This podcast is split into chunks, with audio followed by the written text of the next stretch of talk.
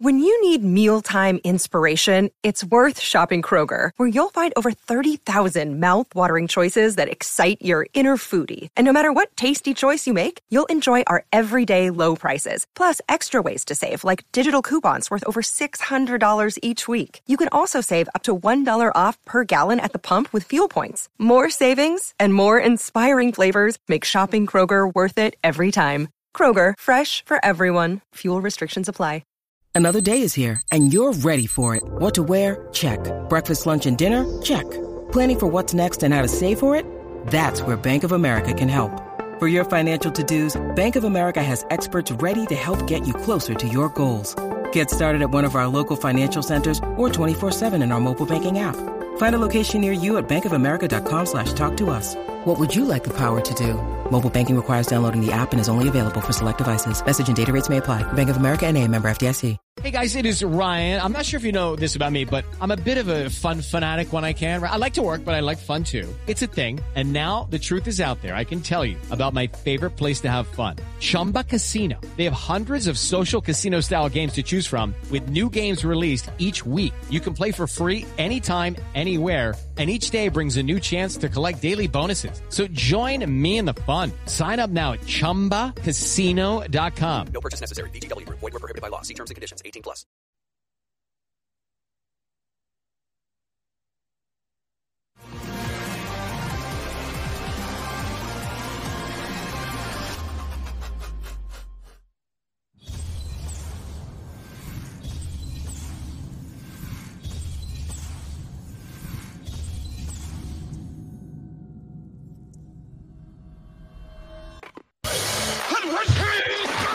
Dave Hooker Show.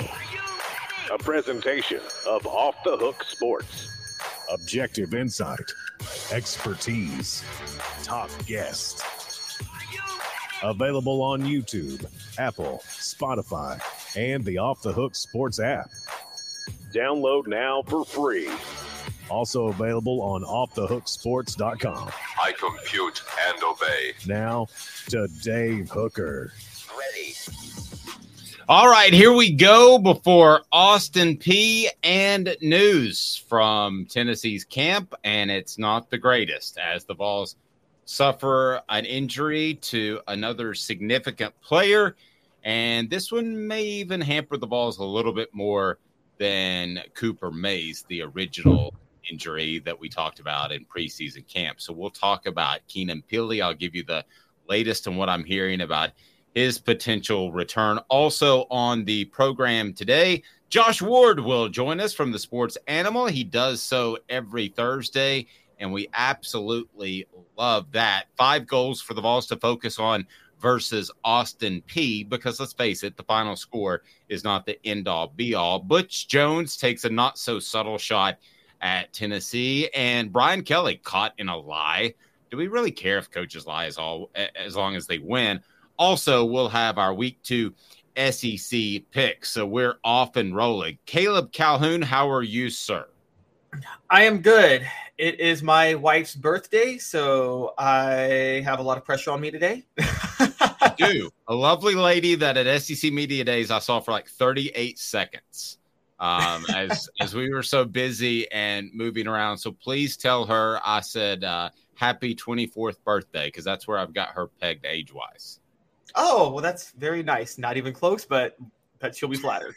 don't say it. Don't get yourself in trouble. All right, we've got a lot going on in the program today. Uh, unfortunately, we'll have to lead it off with some injury news. I'm sure you've heard by now. Keenan Pili is out for what's been called several weeks. Um, I, I don't know what that means as far as the number of weeks, but I can I can tell you right now, just to use that terminology, I think is uh, probably very troubling for the Pili family. What does that mean for the Vols? How big of a loss is that? We get to that right now. It is today's tough question. Today's tough question. Take a side, take a stand. The Dave Hooker Show, a presentation of OffTheHookSports.com. Let's start with what you thought about Keenan Pili, who got a game ball against Virginia. What did you think about his play on Saturday before we dive into the injury. Uh, Caleb, I thought he played really solid. Uh, I thought he's a, a, middle linebacker type who's probably not going to ring up big stats, but I think he's responsible for the defensive front and that they get in the right calls, and they look fantastic. So I would have to give him an A plus, even though the stat line is not was not enormous. I think he had what four or five tackles.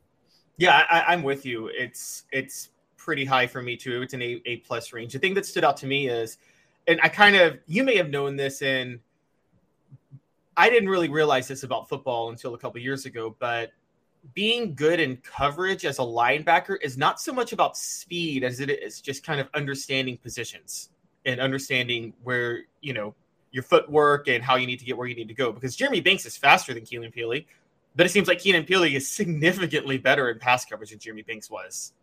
And yeah, agree.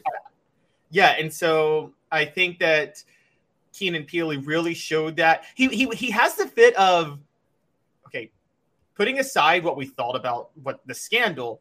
Remember Penn State linebacker you always had kind of slower linebackers that were always in position though all the time during the Joe Paterno days. And right. Keenan, Keenan Pili seems to have that type of profile as a player. And it's perfect for Tennessee because then it allows Aaron Beasley to do what he is best at naturally as the weak side linebacker. So yeah, I'm with you. I give him an A plus on that. Yeah, and when when it says uh, that the timeline, uh, I know that Josh Heupel has said over the next couple of weeks uh, they'll they'll take a look at him and uh, anticipate as we go over the next couple of weeks. We'll kind of figure out what the timeline is for him. He said that on Vol Calls, and then again, quote, hopefully we're able to get him back here in the middle part of the season.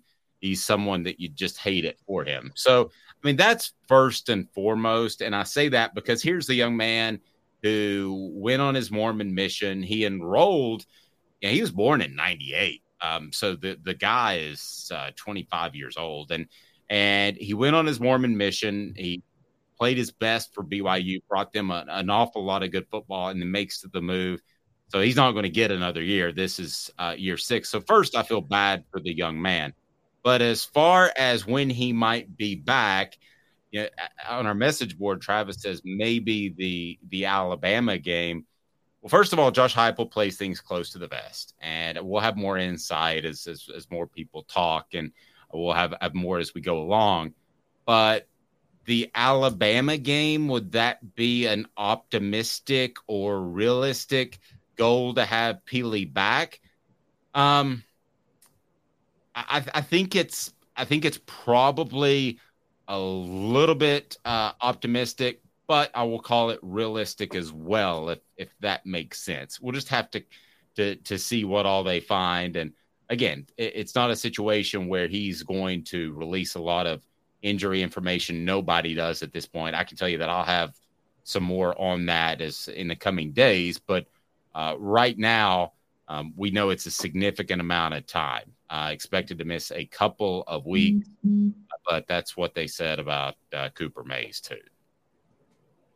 Yeah, and look, the thing is, uh, from a positive perspective, I'm with you. I feel awful for him, but say he gets back in late October, that's plenty of time to have an impact on the team throughout the year. Dave, you covered the 2001 team. I don't know if any players ever had an impact coming back from an injury the second half of the season like Donté Stallworth did in 2001.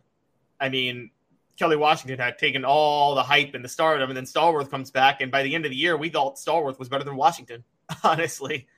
And True and and you know at the at the at the time Kelly tricked Donté and and into going pro early, but that's a whole nother story.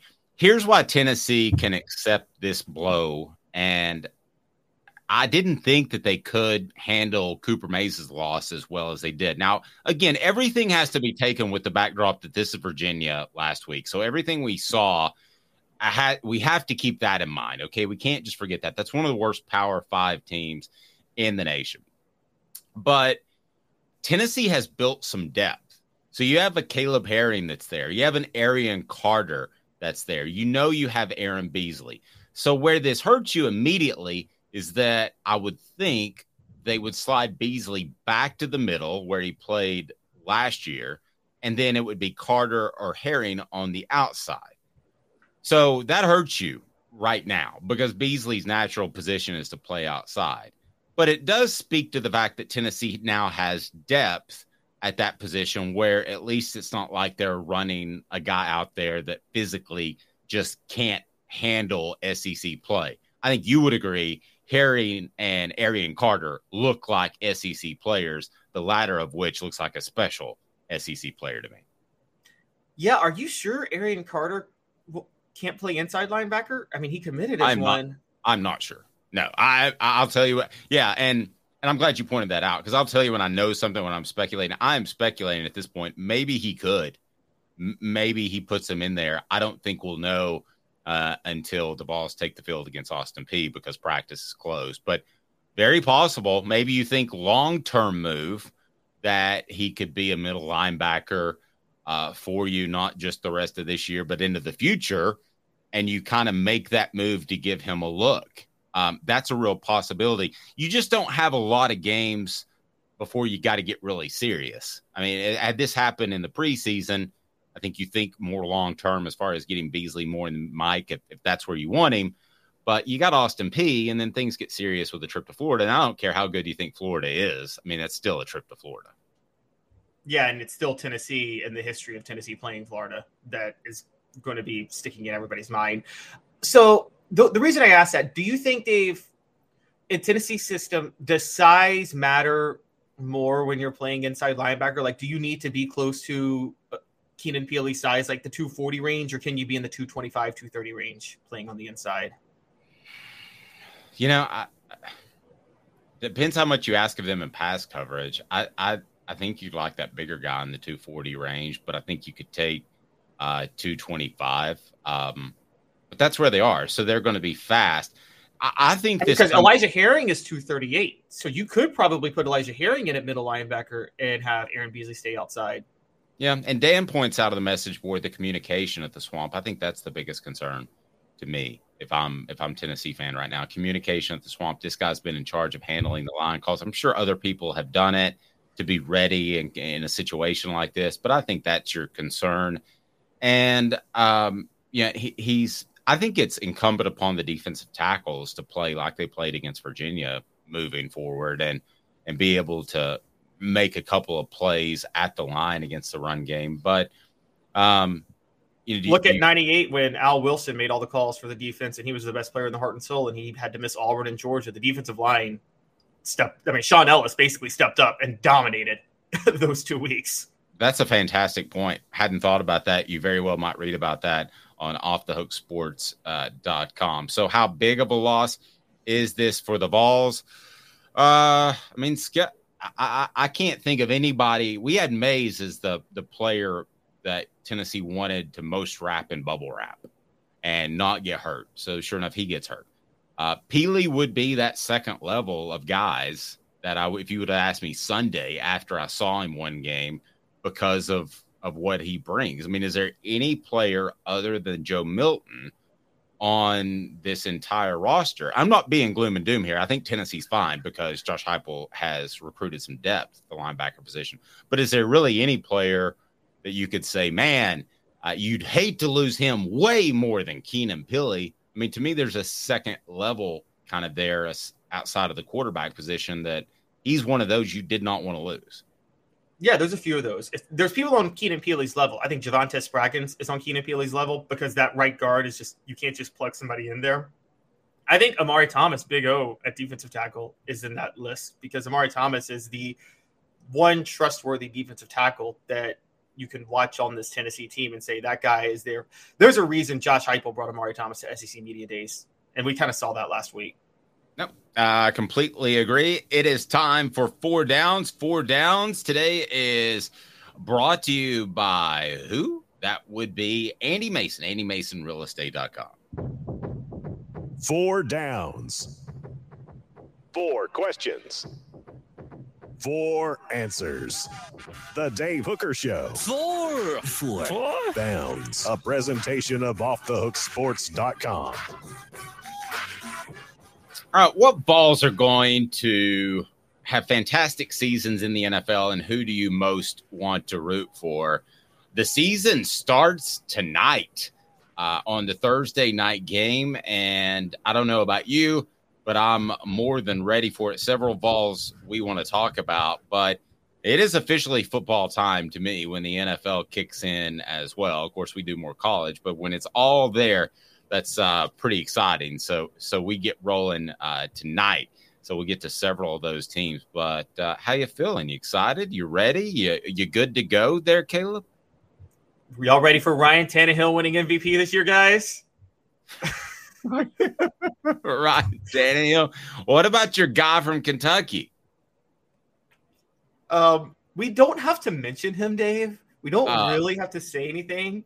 I've got my Um, coffee. I can put some mayo in it. How about that? I have half. Okay, a part of me believes that the Titans, because just to stick it to all the Vol fans in Nashville, I feel like they stupidly drafted Will Levis. Looking back, I think they were annoyed at Vol fans being so anti Will Levis. They wanted to make a point that we don't make decisions based on what the Vols want. I've seen pro teams do that to like slight the college team in the same market. So yeah, And Tom telling me he doesn't watch the NFL anymore. I don't know anyone. I think a lot of people watch the NFL, but you should at least keep up with your uh, former Vols. I would I would argue that. So let's get it going. Coop, what should people do? As four downs is brought to you by Andy Mason Realestate.com. Andy Mason Realestate.com over four decades combined experience in East Tennessee, best prices, best service in the Knoxville area. Let's get it going. What should people do, Coop? Cooper Mays here. Hit like and subscribe. All right, hit like and subscribe now, and give me your thoughts on the following uh, on the following questions. We want you to be involved with the message board. You can also reach out to us via Twitter as we're live 10 a.m. each and every weekday. Here we go. Coop here. First down. All right, so first down right off the top. Who do you think's the fan favorite right now among active players in the NFL? Uh, former Vols. And let me get your thoughts on the message board. Who is the fan fave right now? I'm going to go first. I think it's Joshua Dobbs, and I think it's clear cut. okay, I, I can get with with Dobbs. I think I think both quarterbacks in the NFL, Dobbs and Hendon Hooker, are fan favorites. But I think the fan favorite, the actual fan favorite, is the Super Bowl champion Trey Smith. Best story in, in Tennessee, you know. And I just I love Trey Smith, the person. I was mad when my Titans didn't draft him, and that's not just because I cover the Vols. I'm not one of those guys like, oh my god, you should draft a player from the team that I cover or the team that I root for. You know how Dave, you know how fans do Only that, right? 16 minutes deep, Peyton Manning deep, and we've got British voice. That's not a British voice. That's a that's a dumb fan voice. Okay. Okay, being from Memphis, Grizzly fans in the NBA, they want to draft former Memphis Tigers all the time, and I'm like, guys, that's a terrible idea. I feel like a lot of Titans fans are that way too. They're like, we should draft this Vol or this. Like they would just have an all Vol team in the Well, in all NFL. fairness, I thought the Titans did that for marketing with guys like Joey Kent. But anyway, um, so you think. Trey Smith is uh, a, a fan fave? Okay, I can roll with that. It's probably Hendon Hooker now that you said it, but goodness gracious, Joshua Dobbs put up with a lot of trash, and you pointed out before that Tennessee's not even relevant if if he doesn't play at such a high level. And man, everybody is saying uh, Trey on the message board. Uh, we got a Dobbs in there as well. What down now, Coop? Cooper Mays here. Second down. Okay. Best Vol in the NFL. That was Trey Smith for me.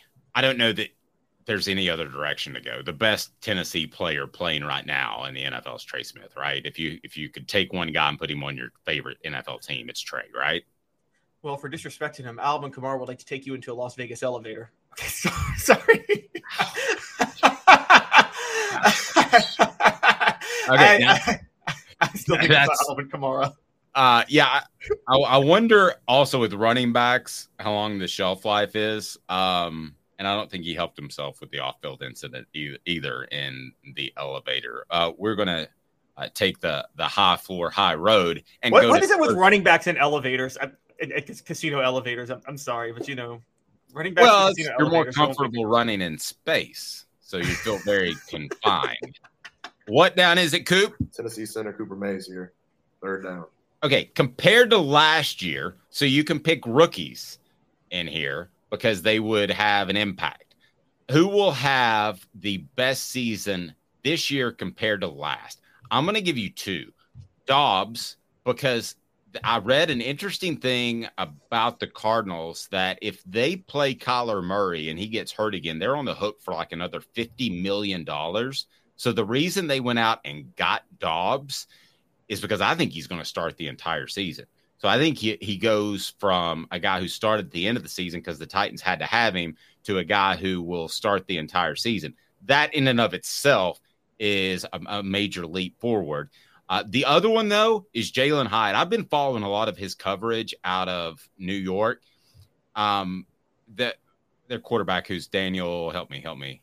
Daniel Jones. He's a good quarterback. Daniel Jones. Daniel Jones. For some reason, I have a, a mind uh, block with his name, but Daniel Jones requested that he sit right next to him, and um, in, in the locker room, they have lockers next to each other. I think that 40 time at the combine was hampered by a hamstring. I think that Jalin Hyatt might be a really savvy pick. We are not going to talk fantasy football, but might be a savvy pick. I think he has a really big year. So those are my two. Who has the best season this year compared to last year for you? Okay, so I'm going to go because he had a season-ending injury and he's back this year. I'm going to go Emmanuel Moseley with the 49ers. Um, I mean, this is that's one of the he took Richard Sherman's starting job uh, that's one of the great stories. Another one of the players that was totally misused under Butch Jones that became a starter in the NFL. My other one is I love your Jalin Hyatt pick, but I'm just to be different. I'm going to go Darnell Wright. I just I'm Ooh. so high on Darnell Wright, and regardless of how little I think of Justin Fields as a quarterback, and I think very little of Justin Fields as a quarterback, I think you still will notice Darnell Wright playing well up on the front. Ooh, yeah, and if you get a guy that starts 17 games off the bat, and it grades out fairly well, that's that's really really good. So that's that's a very good pick. I like that. And uh, lastly, I'm going to change it up. Uh, we had a our 345 production meeting this AM, but uh, we were going to go one direction. But I'm going to change it up a little bit. What down, Coop? Cooper Mays here. Second down. Hendon Hooker will. Oh, was that second? All SEC center Cooper Mays here. Fourth down. All right, it was a penalty. We got that down back. Um, so Hendon Hooker has no impact, some impact, a big impact for the Detroit Lions this season. Um, I say no impact. I am very, very, very high on Hendon Hooker long term, but I think Hendon Hooker's got to spend a full year learning the offense. I mean, look, the fact is, Josh Heupel's system doesn't fully prepare you for the NFL, so he's kind of in an Aaron Rodgers situation with Green Bay, whereas they Jeff Tedford helped raise Aaron Rodgers' profile, but didn't develop him for the NFL. So he had to sit for a year and actually learn how to play quarterback at the NFL level. I think the same thing is going to have to happen with Hendon Hooker. So I'm going to say no impact this year, but starting next year. I'm going to say he has an impact. You know, I hated that pick for Hendon when it happened, but I have looked into the Lions more. You said at the time they're better than you think. They're not the old Lions. I was like, Caleb, whatever. and, pardon me, but but I'm on board now, and I think Jared Goff, just I being a guy who's watched football for 25 years or more, 40 years, whatever. I think that he is. I, I, I think Jared Goff's terrible. I mean, I really do. And I think Hendon Hooker is a part of their future, and he could be a factor this year. I, I really do. So I think if, if Jared Goff is terrible, though, they're just going to choose to be awful this year and get another high draft pick and have Hendon Hooker ready to go next year. Yeah, that's fair. All right, so here we go. Um, we're going to add. If Elias said it, we need a fifth down. We do. Uh, so Colorado fifth down. Yeah, what do you expect out of Dobbs? But we need to get because we did. For those who don't know, yes, Josh Dobbs was named the starter for Arizona's Week One. Got to give, and I just first off want to say a massive congratulations to him. He he's deserved. You know, a guy who's been a long term backup, but has always been a hard worker and has always been just a, really a guy you want on your team. Am I right, Dave? And was there, I thought got an unfair shake, similar to Casey Clausen in the early 2000s, got a bit of an unfair shake with Tennessee in the mid 2010s. And I think his stock has risen since we've seen how bad his coaching was. All that being said, I don't expect a playoff appearance or that much success from Josh Dobbs starting this year. I think he maintains his starting job throughout the year, though. I'm with you on that. But much as I love Josh Dobbs, he just Davey just doesn't have a good arm. He's got a very weak arm, honestly. Yeah, There's some truth to that. I think he's a classic guy who's absolutely maximized uh, his his ability, um, and that's very respectable. But respectable doesn't mean you necessarily get uh, into the NFL and win Super Bowls. Uh, ability is a big part of it. In exactly two minutes, we will visit with Josh Ward. The keys to Tennessee having a successful day against Austin Peay aren't just winning on the scoreboard. They can work on themselves in a game like this. What are those goals that the Vols hope to accomplish? Josh Ward of the Sports Animal will join us in two minutes. Hang tight, he's Caleb Calhoun. I'm Dave Hooker.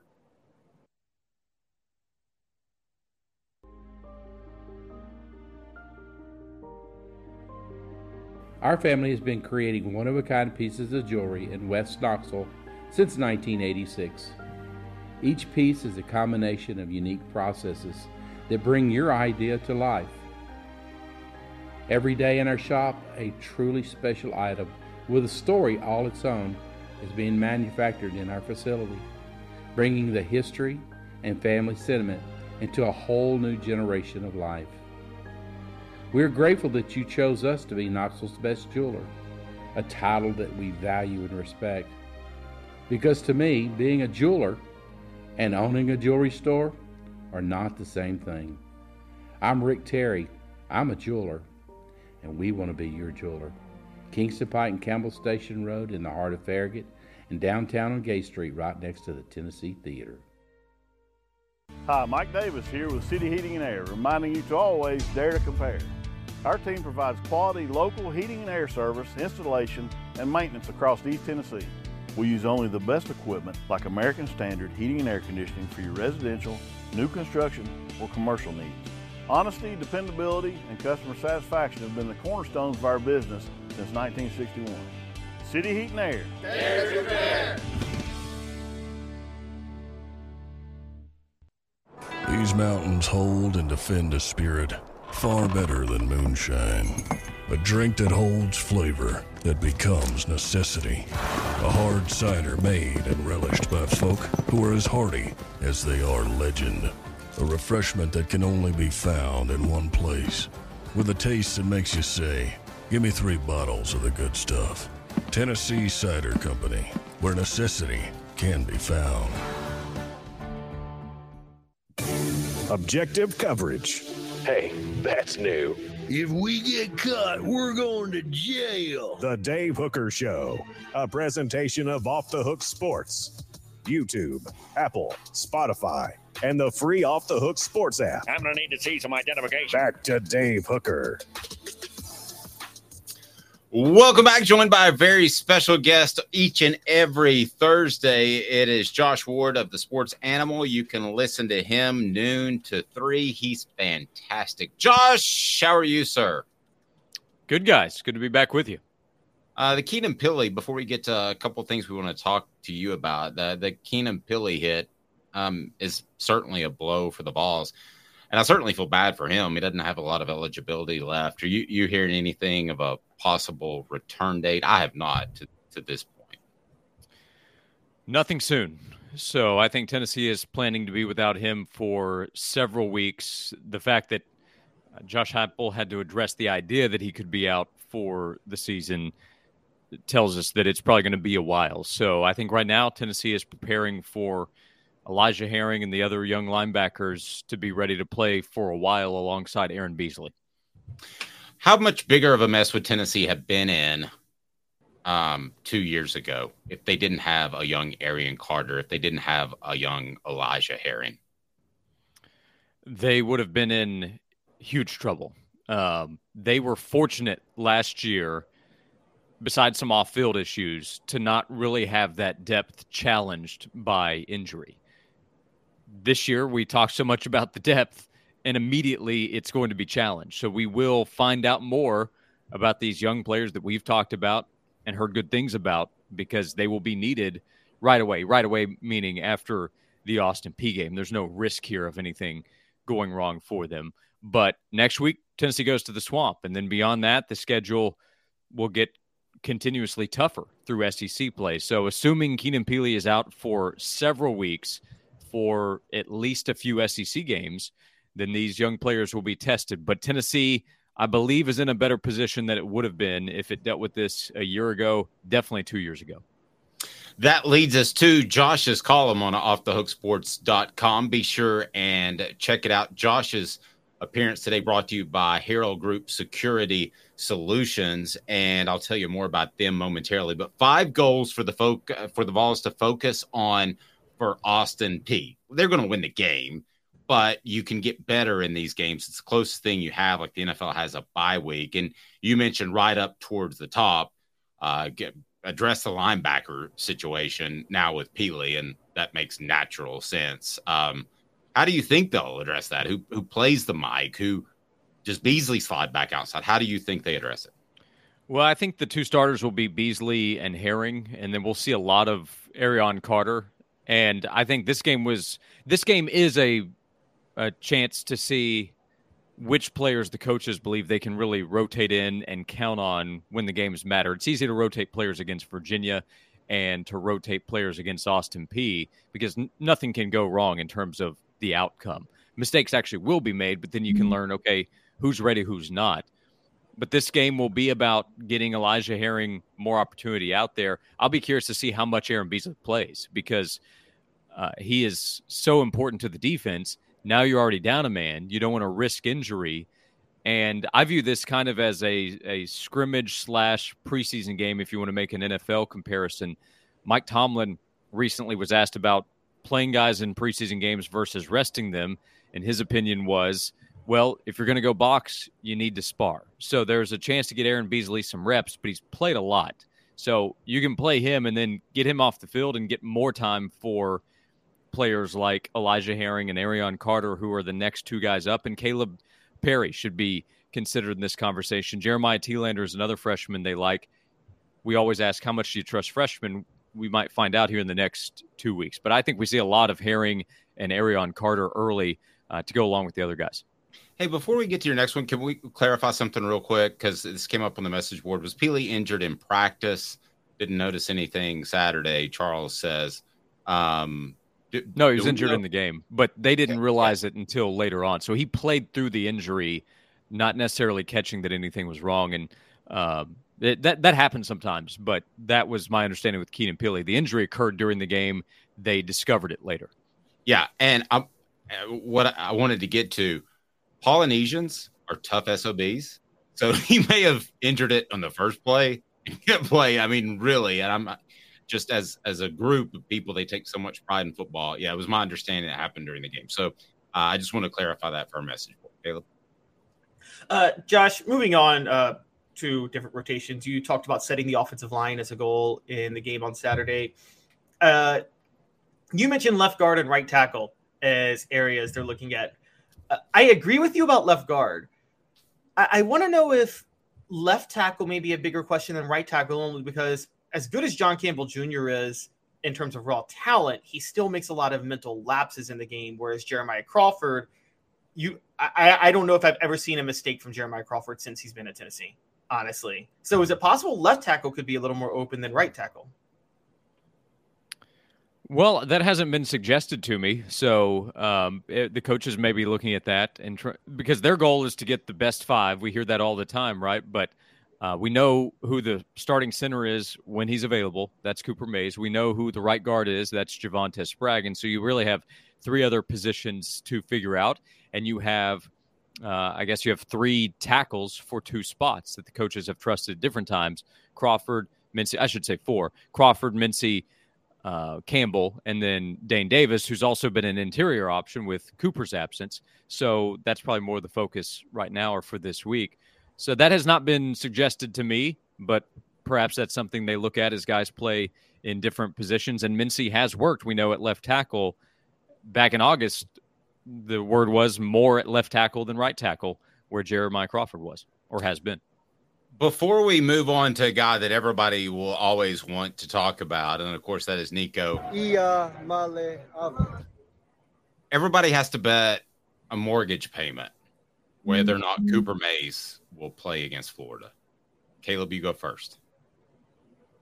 No, he won't play. Josh. Whose mortgage payment am I betting? Your mortgage payment. Uh, I've been very skeptical. I know Josh Heupel is talking optimistically there, so I'll still say no. I need more proof from behind the scenes that he's going to be ready to go against Florida, as opposed to optimistically looking ahead to what he will be able to do. I will say no. I'm about 60 40, though, so I don't feel 100%. So I would not make the bet. You got make time for Nico. What are you doing? Trying to just stir up the fans and start a quarterback controversy? I mean, good gravy. They were, Vol Twitter was going insane for Nico in the first quarter of the Virginia game. You're starting Yeah. trouble. You're like the Paul Finebaum of Knoxville radio. Uh, similar build, I must admit, but um, he- get here's the deal. callers? yeah, Au- Austin Peay probably not going to be a, a very good matchup.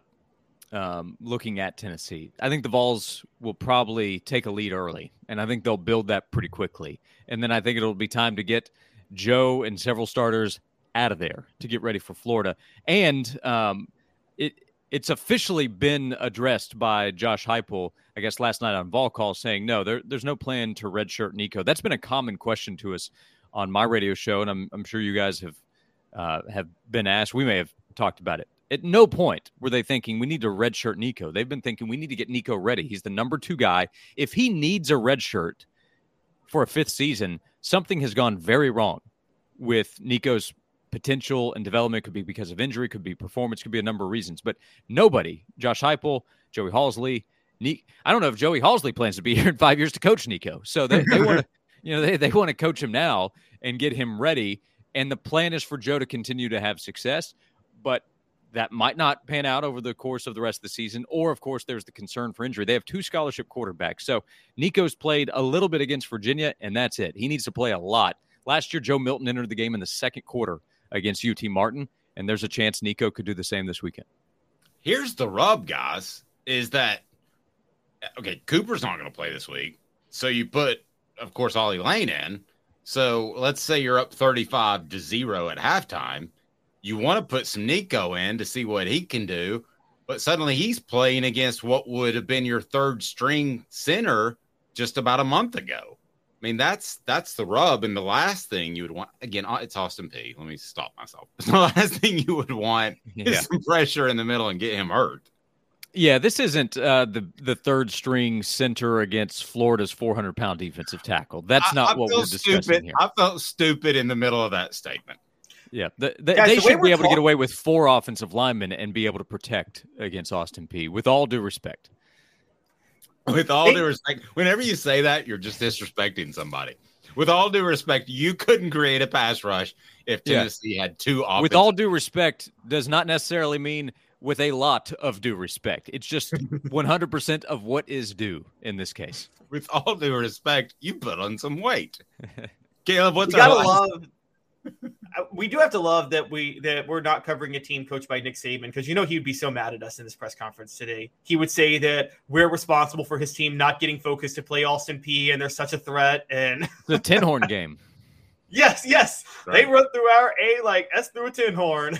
Yeah, I think uh, Travis says no one can throw, no one can throw like Gaston, no one can run like Gaston. Yeah, I think you'll see more Gaston than you will Nico, but uh, we shall see. And so your your final uh, topic up there was uh, about the youngins. Can you tell us about that? Why that's a a goal?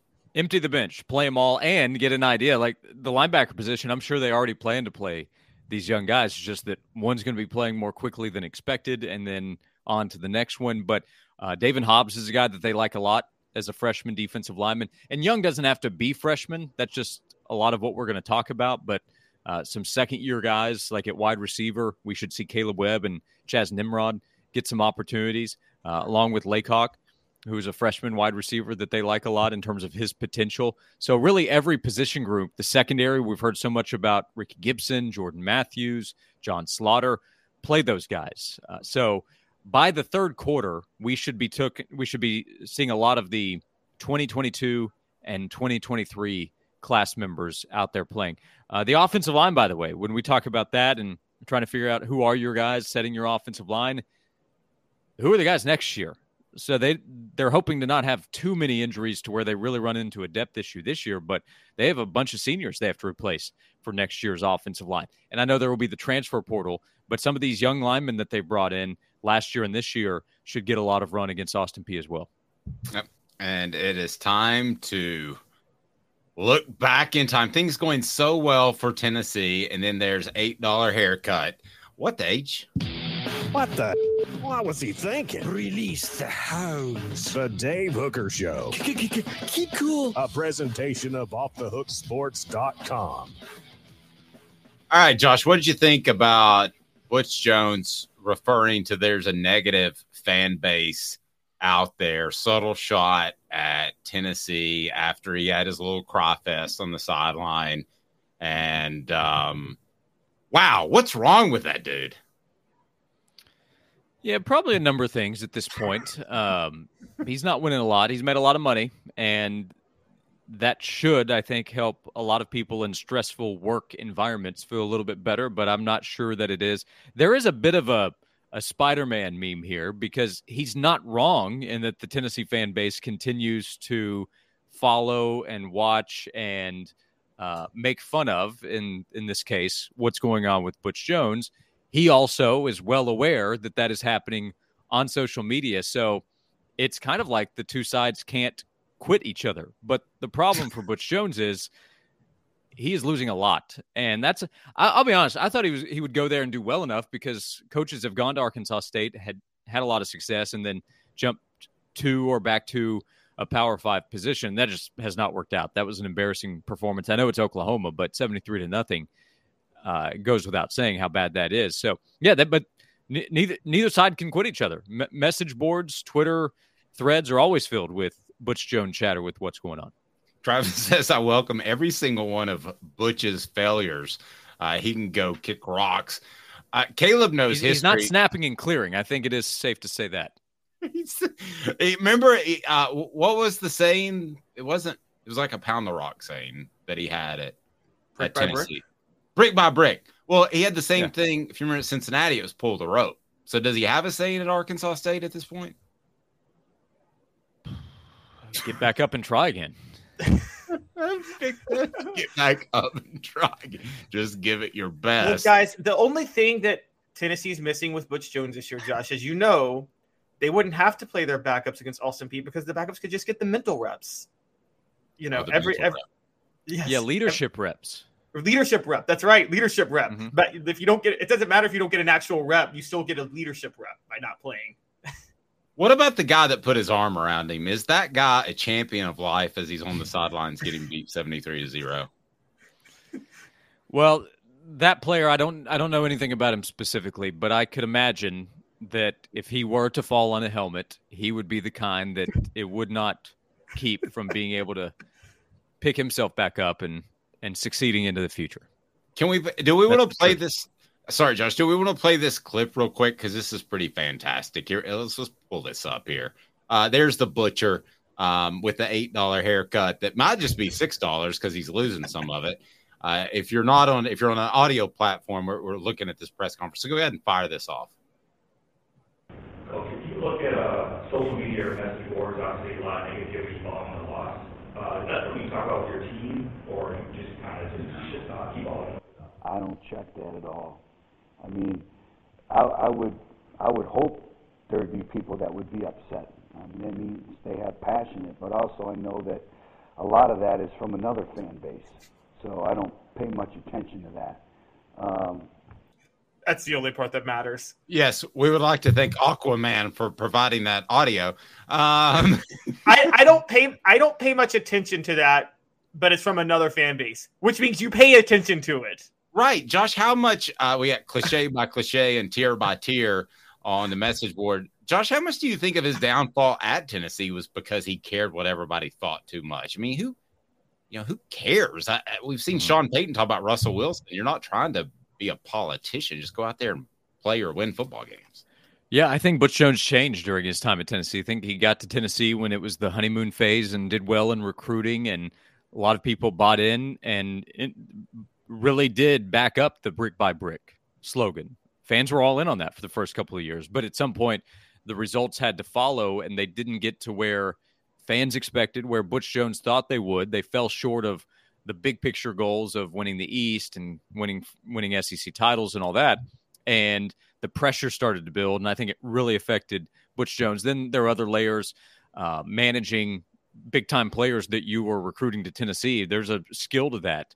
The strength coach change that was mishandled, but Butch Jones was too thin skinned at Tennessee and worried about things that he shouldn't have been worrying about. He should have been spending more time on his job and worrying less about what was being said on the outside. The outside noise affected him at Tennessee, and it probably still is to this point. There, there's not as much coverage, of course, at Arkansas State as there is at Tennessee, but uh, the results have been even worse, and that's affecting him too. It is amazing to me uh, how, how, you would allow yourself to care about stuff. And I don't typically make fun of people when they're down, but uh, he was a sociopath that threatened the media behind closed doors to kind of control the narrative, as somebody referenced on the message board. And that's fact. I mean, he had guys that got out of the media business partly because of that. Uh, let me ask you guys, and Caleb knows history like nobody's business when it comes to Tennessee. Uh, he's the worst coach in Tennessee football other than blank. I think Derek Dooley's the worst. Oh, you think Dooley's worse than the Butcher? Yeah, Butch just won so much more than Derek Dooley. Yeah. Like, what did? Like, give me one good thing Derek Dooley did. I Nothing. actually He, lo- he he lost the streak against Kentucky. He thought that in 2012 there was no need to sign an offensive lineman as a coach in the SEC. That's so fair. no, I think Derek Dooley's the worst. And by the way, still defends that decision. In hindsight, Derek Dooley has still said, "Yeah, but people forget that we had this great offensive line that was coming back." And my response would be, "Did you forget that they don't stay forever? That they go pro?" So uh, yeah, I think Derek Dooley's the worst. His record is abysmal. Uh, I thought he was a total fraud when he was the head coach, and and he left Tennessee in an awful position. Yeah, it's a pretty good. He, he because he had a southern accent, he acted like he was one of the people. When the truth is that uh, the way he really acted is like he was above everybody else. Not true at all. I'm actually going. to I'm actually going to push back a little bit on Josh on this. Oh, Caleb Because- loves Derek Dooley. No, I do not love Derek Dooley. You are right. Derek Dooley was the he's the most condescending coach ever in, in the media. I've never seen a more condescending head coach in interviews in the media. I mean, he always talked like he was smarter than you, and it was annoying because he wasn't showing. But I do think Derek Dooley. The one thing I give him that I don't give Butch Jones, Derek Dooley took over Tennessee in a much worse situation than Butch Jones took over Tennessee. I mean, it's not even comparable. What No, I don't agree with that at all. you don't agree with that at all? The, the whole post Kiffin NCAA investigation that Derek Dooley inherited in 2010. Yeah, I don't. I don't think that affected them much at all. They still recruited just fine. I think the roster. Uh, remember when Butch Jones inherited the program at Tennessee as well? They were at that point a half decade removed from any kind of success. Derek Dooley inherited the program two years after they played in the SEC title. Uh, he also had, I think, he had more talent to work with. Uh, neither inherited an ideal situation. Uh, I'm not saying that uh, about either, but uh, to say that it's not close, I think is just is crazy. Uh, t- that that class that Lane left in terms of the early enrollees was uh, was it included Ja'Wuan James, it included Tyler Bray, who had NFL talent. I think Derek Dooley was awful for Tyler Bray because there was no leadership from the head coach, and Tyler at that time, as a 18 year old coming in from high school, needed to mature. Derek Dooley was the worst coach for him. So I think there was a ton for Butch Jones to have to clean up. When he took over, the perception around Tennessee's program was really bad. Here's part of the problem with that is the perception was bad, and I think that Butch Jones fell into that trap too, guys. I think he, he told a reporter afterwards when Tennessee struggled, uh, and he was at Alabama at one point. He he told a reporter, he said, "You know, I had uh, you guys talking to the reporter at nine wins. That's pretty good. And uh, what was wrong with that? And now you're struggling." I think that was part of the problem, and Tennessee's fan base got caught up in that. Uh, both you guys, Josh, if you want to jump in, Caleb, I think Tennessee's fan base wondered if they could ever be a championship contending team, and Josh Heupel has remarkably changed that in just a couple of years. Yeah, Heupel, Heupel's changed it quickly. Um, so, but when remember when when Butch signed that 14 class with all the in-state guys, I think the expectation at the time was, hey, we are we are on our way back and we'll be there pretty soon. And then the 15 class that included so many highly touted guys like Kahlil McKenzie, that was stacking top five to top 10 classes in back to back years. And at that point, Josh Dobbs had taken over, and there was a belief that, okay, he's ready to take the next step.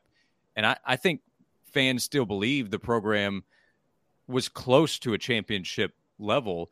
Heupel, I think, inherited the spot where it was it had the most people saying, "Man, can can we really get back there?" Because it had been more than a decade at that point since Tennessee had competed for an SEC title, and then Georgia's in the position that it's in. So I think with each coach, there was pretty quick buy-in. I mean, the the craziest thing to me about the Derek Dooley era, and there was a long list of crazy things, but this is number one for me, is that remember Eric Berry had beef with Derek Dooley. And a lot of people sided with Derek Dooley over Eric Berry, who is a top five legend, in my opinion, in Tennessee football, at least in the, the modern history of Tennessee football. And at the time, because of the coach worship with Derek Dooley, a lot of people said Eric's in the wrong here, and he was not. They were lying about? Eric Help- Berry. help that was one of my. It, was insane. What was the beef?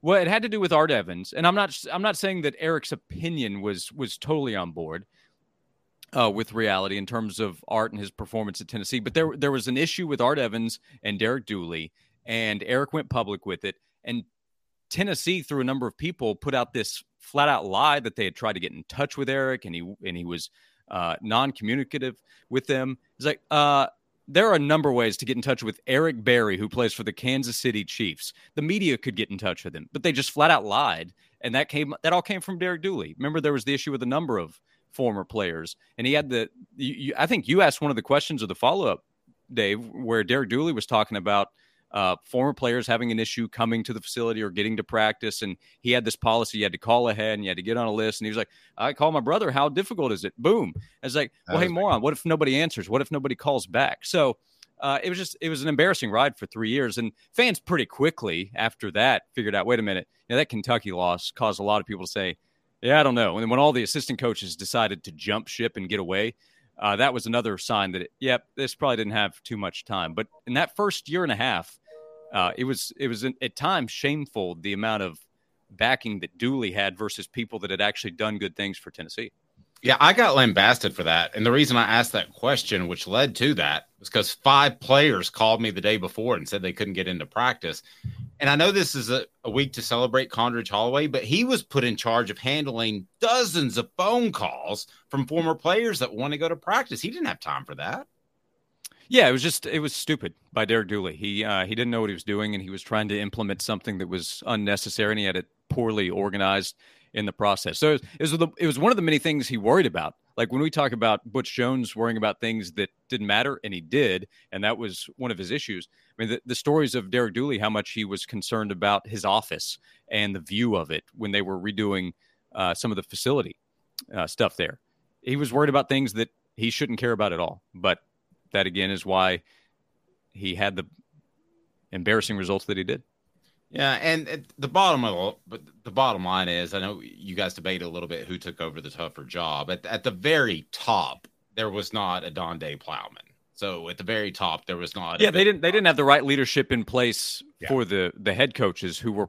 I mean, Derek Dooley was definitely in over his head. He he had just gone four and eight at Louisiana Tech, and all of a sudden he's at the head coach at Tennessee. So, uh, to Caleb's point about inheriting the position that he did, Derek Dooley was so poorly equipped to take on that challenge. Butch Jones at least had you know some kind of idea of what it was going to take. He just he couldn't he couldn't get there. He his plan wasn't all that bad. He recruited a, a high level, and uh, while we mock some of the things that he said early on, again, a lot of people bought into it. If he had had the results that he hoped to have and fans hope to have, then all that stuff is celebrated today. But he became more frustrating for fans. The press conferences became a turnoff. He, uh, like the fell in a helmet thing, that goes into one of the topics today, I believe, just flat out lying at his press conference. And everybody knew that it was a lie, but he did it because of who knows what kind of concept he had in his in his mind. And I've heard that the players behind the scenes even made fun of him, like, come on, that's the best you could come up with. So uh, yeah, it's just there we you could do a book on on just the the press conference and public image of the head coaches from yeah, Kiffin's kind of a separate uh, separate story. That'd be like the forward maybe to the book. But then you have the Dooley, who remember remember at his opening press conference, Dave, you and I looked at each other like this isn't going to work out, right? I think we just maybe disagreed on how long it would take for it to not work out. We actually said he, he said he, he said you're not going to because Kiffin had all had all these one liners and all this media attention, and Dooley said you're not going to get that from me. then he goes and does a a shower press conference and a "Where's Rommel" line and talking Yeah, about bamboo, about and then you know the the Butch era speaks for itself, and then Jeremy Pruitt, who never could figure out how to how to put the gator on his head. So uh, it's it's been an amazing run that now has Tennessee in the place where it should have been all along with a guy who knows what he's doing and Josh Heupel. I don't know if he's going to win championships, but he's he has a much better understanding of what his job is, both in coaching, both in handling players, uh, working with administration, which is also in a better position, like you mentioned with Donde and uh, Danny White. And then I think I think Heupel is continuing to grow in terms of public media relations. I think he's more comfortable than that uh, in that role than he was two years ago. So that would be an example of his him continuing to develop. He's still pretty pretty new into his uh, role as a head coach. This is year six for him, right? So uh, it's just if you compare those eras, it, it- when we talk about night and day, it's it's Earth to Mars when we talk about Josh Heupel compared to Tennessee's previous head coaches. Josh, Pruitt can at least give you- scouted talent well. I will say that. Pruitt did leave. Oh, Pruitt yeah. at least scouted talent talent well. yeah, the, He can tw- the evaluate 2019 class was was well evaluated. It was just poorly uh, implemented. Right. If you take sure. the one skill out of all three of them, Pruitt's talent evaluation was the best of any skill. Besides quarterback, he he screwed up quarterback evaluating. no, Oh, agree with that. But if you had to take one skill between the three of them, is that the best skill that all three possess? Pruitt's talent evaluation. Yes. Yeah, yeah, yeah. Because he, he also he knew the other guys that he had to go get, and some of them he just missed out on to the the schools that Tennessee is competing against now. But yeah, I think uh, across the board, besides quarterback, Pruitt's ta- talent evaluation not perfect. Nobody is, but I think it was really good. Josh, can I Pruitt did get Hendon Hooker though. To be fair, with quarterback. Yeah, I mean he he, he left some parting gifts, and I'm not kidding. Uh, Hooker was one. Byron Young coming in as a JUCO transfer that they found was really good, and a few others too. But yeah, Hooker and Byron Young were they were nice gifts that were left to the new coaching staff. Josh, great job on the column as always. Uh, we greatly appreciate it. Tennessee does have some goals, so people can check that out on offthehooksports.com. There are goals out there other than just beating uh, Austin Peay. What are you smiling at, Josh, before I let you out? Rocky Top Tom says no. the The best quality was Jones was the best BSer. That's pretty good too. it's a it's a skill. Pretty good on. Thanks Jones for was- cleaning that up, too. Jones that? did Butch did not understand. I will say this one thing that every other coach I think understood that Butch didn't understand. He didn't realize that people covering him are not supposed to be mouthpieces for the program. That like I remember him saying in Well, the meltdown there, with there the are, but you're you're correct. You are correct for sure. He is n- far from the only coach that thinks that, though. That's- Well, He's okay. not the only. He's not the only Tennessee coach from the last ten years that had that same opinion. Poor Josh has three kids under the age of five, and he's got a show to do. But I got to ask one quick question. My favorite stupidity moment from that whole period was the locker room door. I'm talking about the whole decade. Opportunity, Dave. Where is it? It says opportunity and it's supposed to be now and here, but they run the words together. I don't know if you can find a picture of that, uh, Caleb, but it's opportunity and it reads like opportunity is nowhere. So you Yeah. step into that locker room and there is no opportunity anywhere to be found. Yeah. Well, remember that that was also, I believe, the same season, but followed up by the Orange Dog. Remember the Orange Dog they brought out as a motivational piece, and that was this is 2011. So this is just a a, a, a an unforgettable time in Tennessee football history. Uh, I'll, I have a story to go with that as well. 2011, they have Vanderbilt and Kentucky to cl- there it is to close out the the regular season. They they're four and six. They need to go two and zero in the final two games. They beat Vanderbilt. Remember in the in the uh, overtime interception, and there's this big celebration. So I'm in the in the locker room post game or the media room, and I ask a player how big the win is, and he says, "Oh, it's huge. We're bowl eligible now." And I said, "Well, you got to beat Kentucky next week to be bowl eligible." And he was like, "Oh yeah." And I thought, that's not a good sign for where the mindset is here. And they went out there and just played one of the most embarrassing games that Tennessee fans have ever watched with that loss against Kentucky with a wide receiver playing quarterback. So the the orange dog gave them the inspiration for that one win, but he forgot to remind them they needed two wins. Yeah. Yeah, Trav- that's Travis saying, I do wish Dave and Caleb wore an orange or shade of glasses. I, I will go ahead and say, Josh, uh, it didn't go this far. I think that Josh Heupel wins a national title at Tennessee. And that's Josh. You know me. I wouldn't say that if I didn't believe it, would I? I mean, you've known me for what, twenty years? Yeah, I mean to um, to Travis's point, my understanding is that you pray every night before bed that they don't. So for you to make that kind of claim is pray that they don't. I'm kidding. I'm kidding. No, uh, that yeah, that's a that's a very bold claim because it's so difficult. But can it happen? Absolutely. I think Josh Heupel. Uh, I think Josh Heupel will have them in a position to have a legitimate shot at a title. It's so difficult, but they're going to be there's going to be a 12 team playoff. They're going to be in it a bunch with Josh Heupel, and they'll be one of those teams that can actually win it. Not one of those teams that gets there and they're about to get beat down when they play one of the high level teams. I think in the next two or three years, Tennessee will have a shot at a national title. Yep. Great stuff, Josh. We took too long, man. I apologize. Have a blessed day. Best to you and those little ones. And uh, we we certainly appreciate it. Yep, it's fun. Thanks, guys. Thank you, sir. Have a That good was one, Josh. stuff. Uh, yeah, I mean, I, I do believe he wins a national title at some point at Tennessee. And I and somebody said somebody said that I'm a a uh, a Powell. Uh, I'm sorry. Somebody knows I'm from Powell. That's weird. Yeah, I got my PhD, Powell High Diploma, after three years of PMS, Powell Middle School. Um, but um, Dave's a Michigan fan. No, I hate the Big Ten. No, I think that Josh Heupel wins a national title at at Tennessee. Yeah, and I think, and I'll say this with Josh and with, with Josh Heupel, I don't mind coaches being adversarial with the media as long as they understand what our job is versus what their job is. Because, like, that's my problem with Nick Saban is he expects Alabama to be his mouthpiece and do him favors to cover his team. I don't think he knows that's what their job is or expects that to be their job. He just knows he can get away with it. I'll give you, Dave. You covered Fulmer for years. I've been very critical of Fulmer in the past, but I feel like Fulmer understood that the media's job was different from his job, didn't he? Um. Yeah. By the way, just got a text from him. Uh, he'll be on our Celebrate '98 series next week, so um, we're looking forward to that. I um. Yes, I think he. I think he understood my job. Um. I think that, and I've said this before publicly. I think the uh, athletic director at the time, Mike Hamilton, was playing both sides, and that that maybe made him misunderstand my job. Does that make sense? Um, Right. I think he was getting a different message than I was getting. And I don't think he ever understood John Adams' job, who joins us every Tuesday. I don't think he, to the end of time, will ever understand what John Adams brought to the table. Ever. Ever, Yeah, ever, ever. I don't right think, that.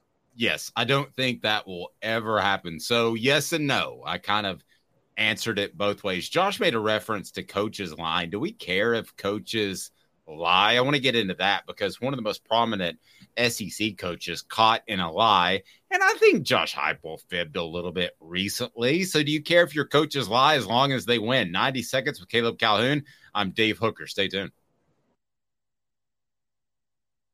Candace, I was I was really heavy into the drug culture. Um, I was selling drugs. I was just constantly in pain. I was missing like a good support system in my life. Cadis has given me everything that I need in order to successfully have a wonderful recovery, in order to have a life that I didn't even know was possible. And it's not just about me anymore. And I love that. I absolutely love it.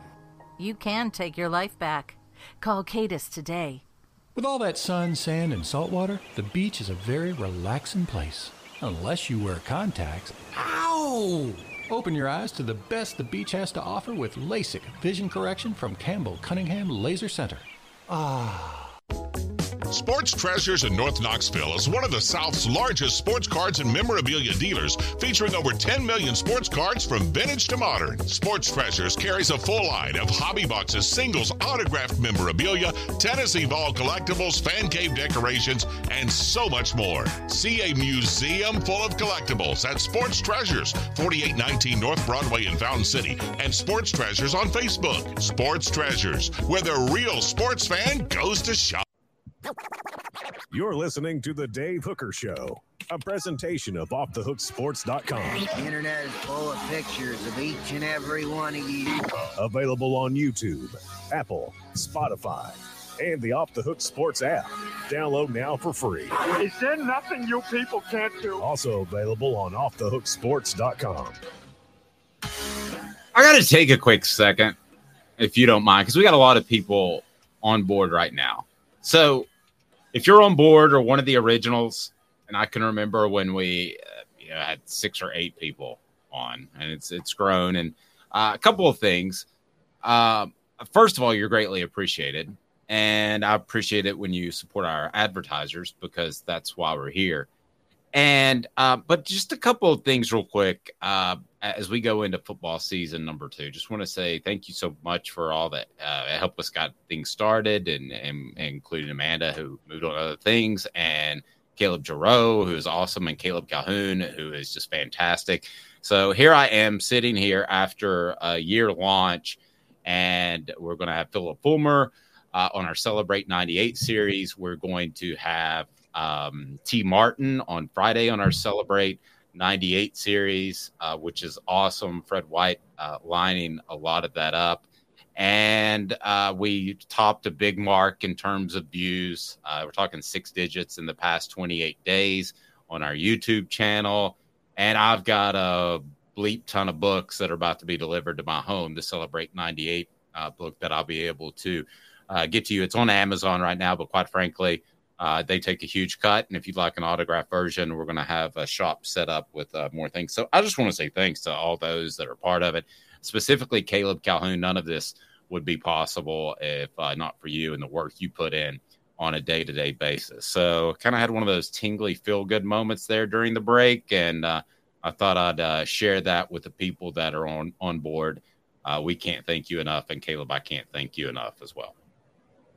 Thank you. Appreciate it, Dave. I'm not I'm not real good with the tingly mushy stuff. I, will tell you that. But I wait till you get older. I I tear up on uh, on on stupid movies. I would watch the worst movie, The Flash, last night, and there was a point that I teared up. And you can imagine I've been an emotional wreck with my son moving out, uh, going up to UMass. So I was glad to see an SEC team beat the heck out of uh, his Minutemen. Uh, that proves that he should should have stayed in the South. But yeah, I mean, I could if we talk long enough about uh, the success we're having right now, I could probably I could probably tear up right now. You could get me to tear up right now. Okay, Dave, I'm sorry. I have to say the joke, but hookers probably love Minutemen.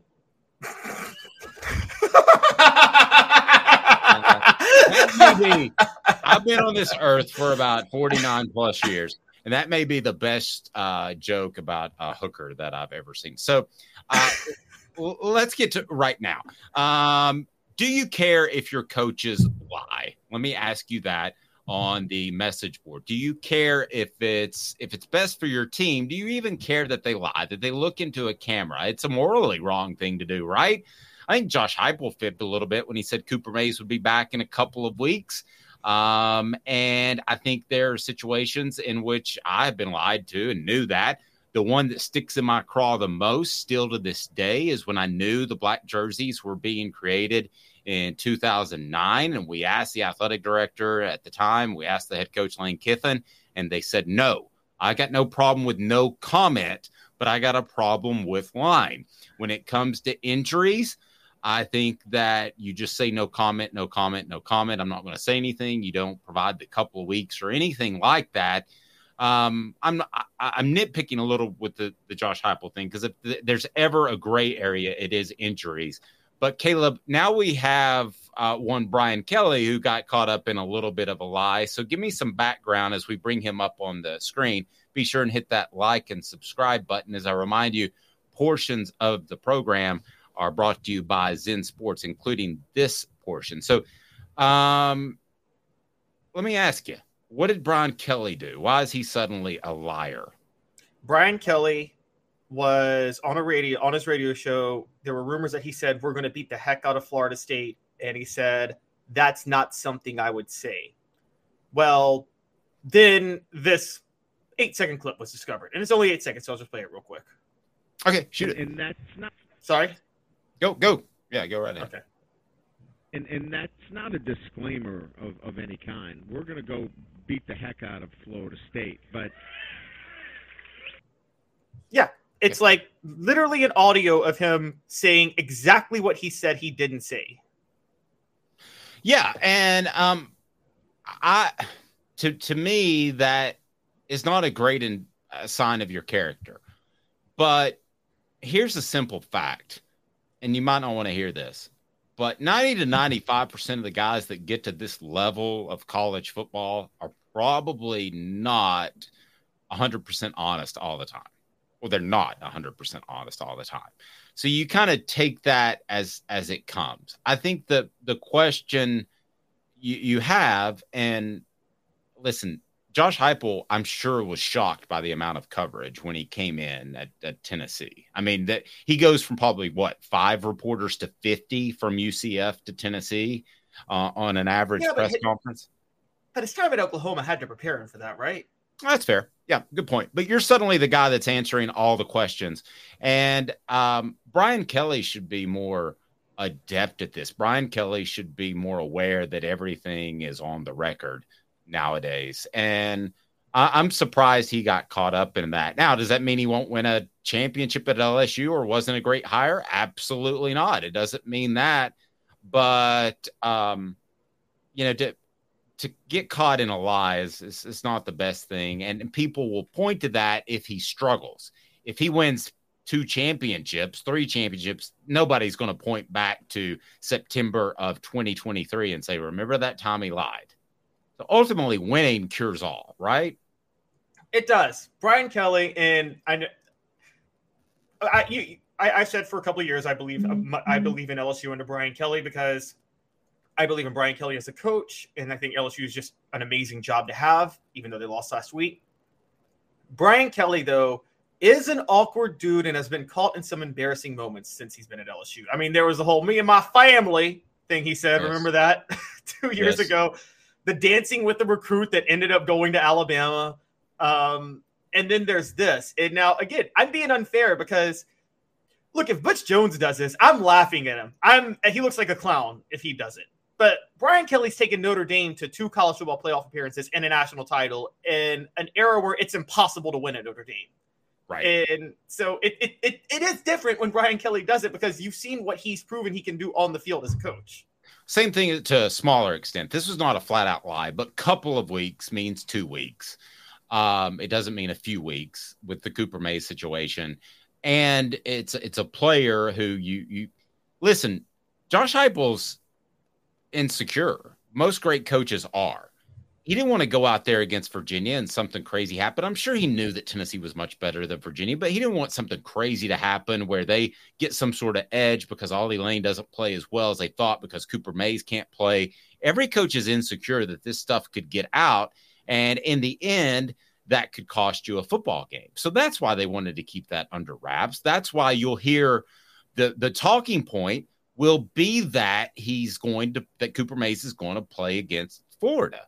I mean, that will be the talking point. Whether or not he does is a whole another issue.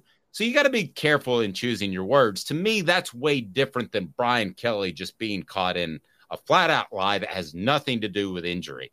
To some extent, when you deal with injuries, that's gamesmanship. If you want to say strictly by the letter of the law and what the good Lord said, yeah, in some cases that's a lie. But I understand uh, the gamesmanship. Your thoughts on that?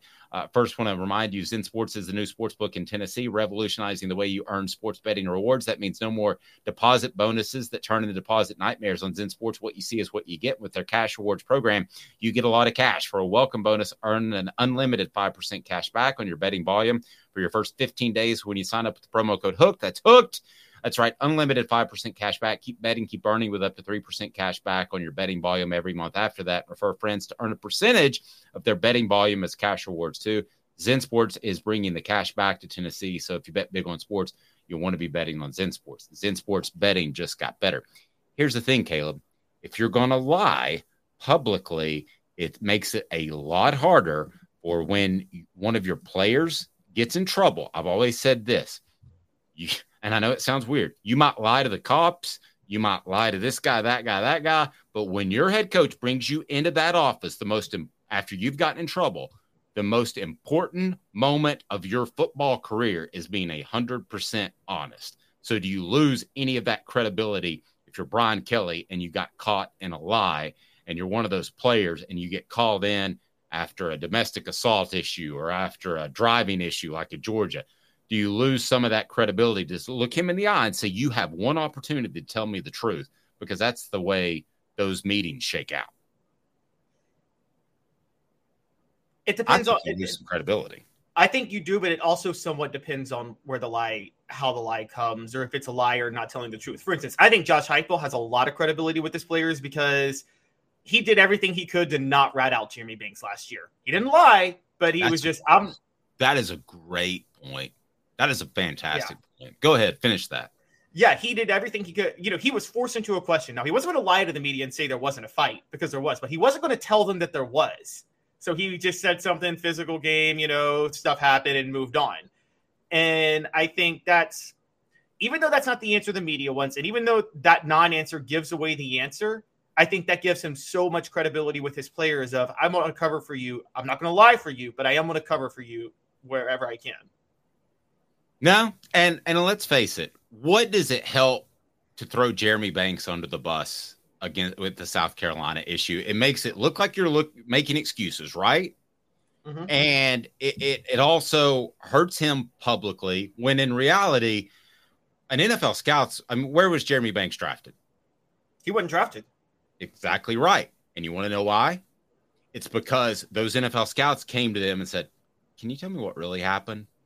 And if he was a tweener, if he's going in the sixth, seventh round, you're not taking him because of what you heard from Tennessee's coaching staff. And that's the way you should handle it. So I don't understand why it would help to besmirch him in public at all. I thought he handled that incredibly well. You don't have to come out. Listen, there's fights all the time. Um, th- there's misunderstandings. Those things happen. The, the the problem was that uh, Tennessee didn't handle it well, uh, and I'm talking about their players. Other than that, their leadership has been stupendous in in house, but they didn't handle it well there. Great point with Yeah. the Jeremy Banks thing. I thought that was handled really well by Josh Heupel, best it could have been. Exactly. As opposed to remember, funny we brought him up, but I will say, Josh Ward may be moving me a little bit. Remember Derek Dooley throwing Malik Jackson under the bus? You may have been covering ESPN by this point. Now, I don't remember that. Malik Jackson was out for a practice one Tuesday. Um, he was apparently throwing up, and he just he something was happening, and he needed to take practice off. And Do- Dooley literally went to the media and said his tummy was hurt. You can you can tell him he needed his mama out here, and or his mommy his mama wasn't here. Yeah, I mean just uh, and like how do you keep your team when you do that? How do you keep your team when you publicly embarrass a player like that? You don't. You don't. I mean, that's the first step towards the end, or that's one of these steps towards the end. Is? He's- Isn't he it is. And he said it to the media publicly. He said his tummy was hurt and his mommy wasn't there. Direct quote. And very similar to guys Justin Fuente's probably never going to get another coaching job again. And if he does he'll lose the team in a heartbeat because He destroyed as- Hendon Hooker's reputation. he did. He did. He lied he didn't like to play in the cold. Yes, and Hooker had a bad case of COVID, like one of the one of the worst cases, like was one of those that was actually negatively affected by it. And Fuente goes out and said Hooker didn't want to play in the cold. He lost the whole team at that point. Everybody on Virginia Tech knew he was lying. Every fan of Virginia Tech knew he was lying. And you you can't throw your players under the bus. Lie or truth. That's the one time. Uh, so I guess what I'm getting at is the one time lying is okay is if you're trying to protect a player, but I still think the right moves to do what Heupel did was just to cover for them, but just don't blatantly lie. Agreed. All right, let's get to our picks now. And they're brought to you in part by Campbell Cunningham Taylor and Haun. Enjoy life better when you see better. Local vision service for LASIK, cataract surgery, and regular eye exams. It's right down there below. Uh, and you can click on it. It is ccteyes.com. Again, support our advertisers. We greatly appreciate that. And our sponsors are uh, so important to what we do. So we got the uh, SEC slate.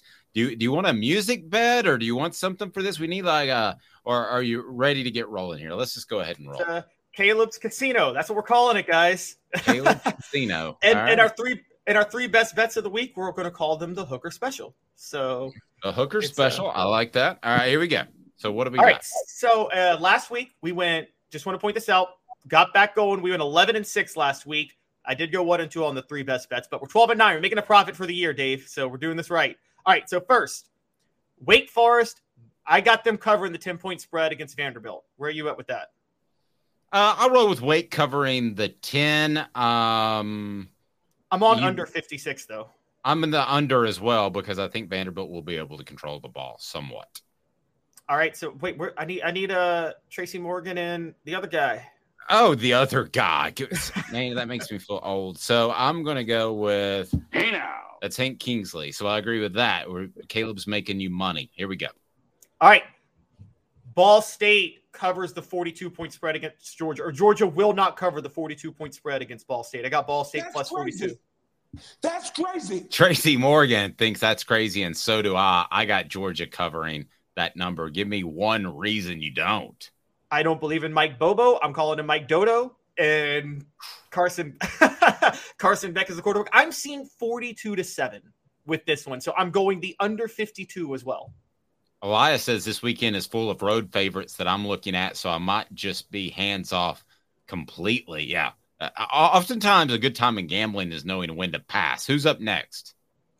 All right, Tulane, Ole Miss. This is the toughest one to bet, but I actually have Ole Miss is favored by seven and a half. I'm taking Tulane on the points, not to win it outright, but on the points. I don't think Ole Miss wins by more than a touchdown. It's at We Tulane. only agree on Vandy so far. Tracy? That's crazy. No, I think uh, Ole Miss covers that number. Um, and I think there's motivation to recruit well in Louisiana, and Lane Kiffin knows that. So if he has an opportunity to pull away, you will. All right, what else you got? Well, also, I'm going under 67. I don't know where you're going. I think that that was way too high. Um, I will. I, I will. I will. Uh, Hey now. I'll agree with you on the uh, over under. All right, so Texas A&M is favored by four at Miami. I don't know if Miami's going to win outright, but I think that number's too high. I got Miami plus four, playing at home against Texas A&M. Hey now. I agree with you there. By the way, Travis likes uh, Tulane at home plus the points. Uh, so I agree with you on that one as well. What's up next? Uh, an under 51 for Miami and Texas A&M. I don't think there's going to be a lot of scoring in this game. All right, here's the here's the toughest one for me because this is a giant spread. But I got Arkansas covering the 38 point spread against Kent State. Kent State lost 56 to six last week to Central Florida. Hey now. Uh, the hey now you get because I'm stunned. The pick That's crazy. Arkansas. stu- I mean, they would have to. I just I don't see that offense producing what I'm 48 going. Because the I'm- 38 38th is, is the spread, but you'd have. I mean, you got to think Kent State's going to score something, right? I'm going like 52 to 13, so I'm taking the over as well. Eesh. Okay. Um, That's crazy. I don't like either of those, but anyway, I like you. All right, big one of the week. Alabama, Texas. I got Alabama covering seven point spread. I think Alabama covers at home against Texas. Seven. Ooh. Ooh. That's saucy. I didn't think that's the direction you were going to go. I purposefully didn't look at your column, which is on offthehooksports.com, so we could discuss it. I thought you would go in the other direction. That doesn't mean that You suck. that means That's crazy. okay, no way. I think, think go ahead. you think Texas puts up a fight? I think Texas puts up a fight. I've got the upset alert out on this one. I've got Texas fans are calling for Arch Manning to start in a week.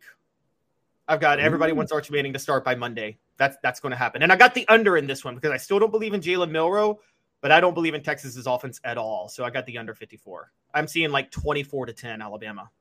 Great point by Travis. I'd take Alabama plus 14, so a revenge game Um, yeah, good point because they, they looked pretty bad last year. Uh, I, by the way, I'm terrible at picking games. Listen to Caleb more often. I'll tell you what I'm good at, what I'm not good at. I'm pretty good at reporting and I think hosting and some stuff, but I'm not great at picking games. All right, what do you got? All right, so this one I'm I'm really I'm I'm mixed on Dave, so I might actually lean on you. Missouri is a three touchdown favorite versus MTSU. I'm taking Missouri with the points, but I'll acknowledge I am not fully committed to it against MTSU. Oh my And- gosh. I got a source at MTSU. Let me see how things are going there. I'm always picking against Missouri. By the way, I'm going to pick with my heart. Listen to Caleb, and I'm going to pick with my heart. And uh, let's keep track of these by the end of the year. What's next? All right, so also over 48. I think that's too low. All right, so Mississippi State nine point favorite versus Arizona. I do think they're going to cover that just because it's in Starkville, and I'm taking the under 60.5. That quietly moving past Mike Leach, Zach Arnett has turned Mississippi State into a defensive team, and Arizona can play a little slobby. I think in Starkville at night with the cowbells, I think that's enough for Mississippi State to cover. Agreed? Hey now. All right, and then the next one, Auburn Cal. Auburn is a six and a half point favorite. Dave, I'm sorry, that's a night game at Cal, which means it's like 10:30 for Auburn time. I I think they'll win. I think they're going to struggle a little bit though with Cal. I think Cal's going to put up a fight at night. Hey now. I can roll with that. And your best bets? And all right, so best bets: Wake Forest minus 10 versus Vanderbilt. I, I I'm pretty big on that one. Uh, Hey okay. Auburn Cal, not the spread, but the over. 54.5 is too low. Uh, even though it'll be closer than 6.5, I think Hugh Freeze will put up, I think both teams will put up 30 points. And that Agreed. game. Hey now. And here's my big one. Everybody's thinking Colorado's going to come back down to earth. And I'm not saying Colorado isn't being a little bit overhyped, but I think Vegas overreacted and made it, gave them a three point line against Nebraska. They're playing Nebraska at home. I, I just, I, they're too athletic on the outside. I think they cover the three point spread against Nebraska.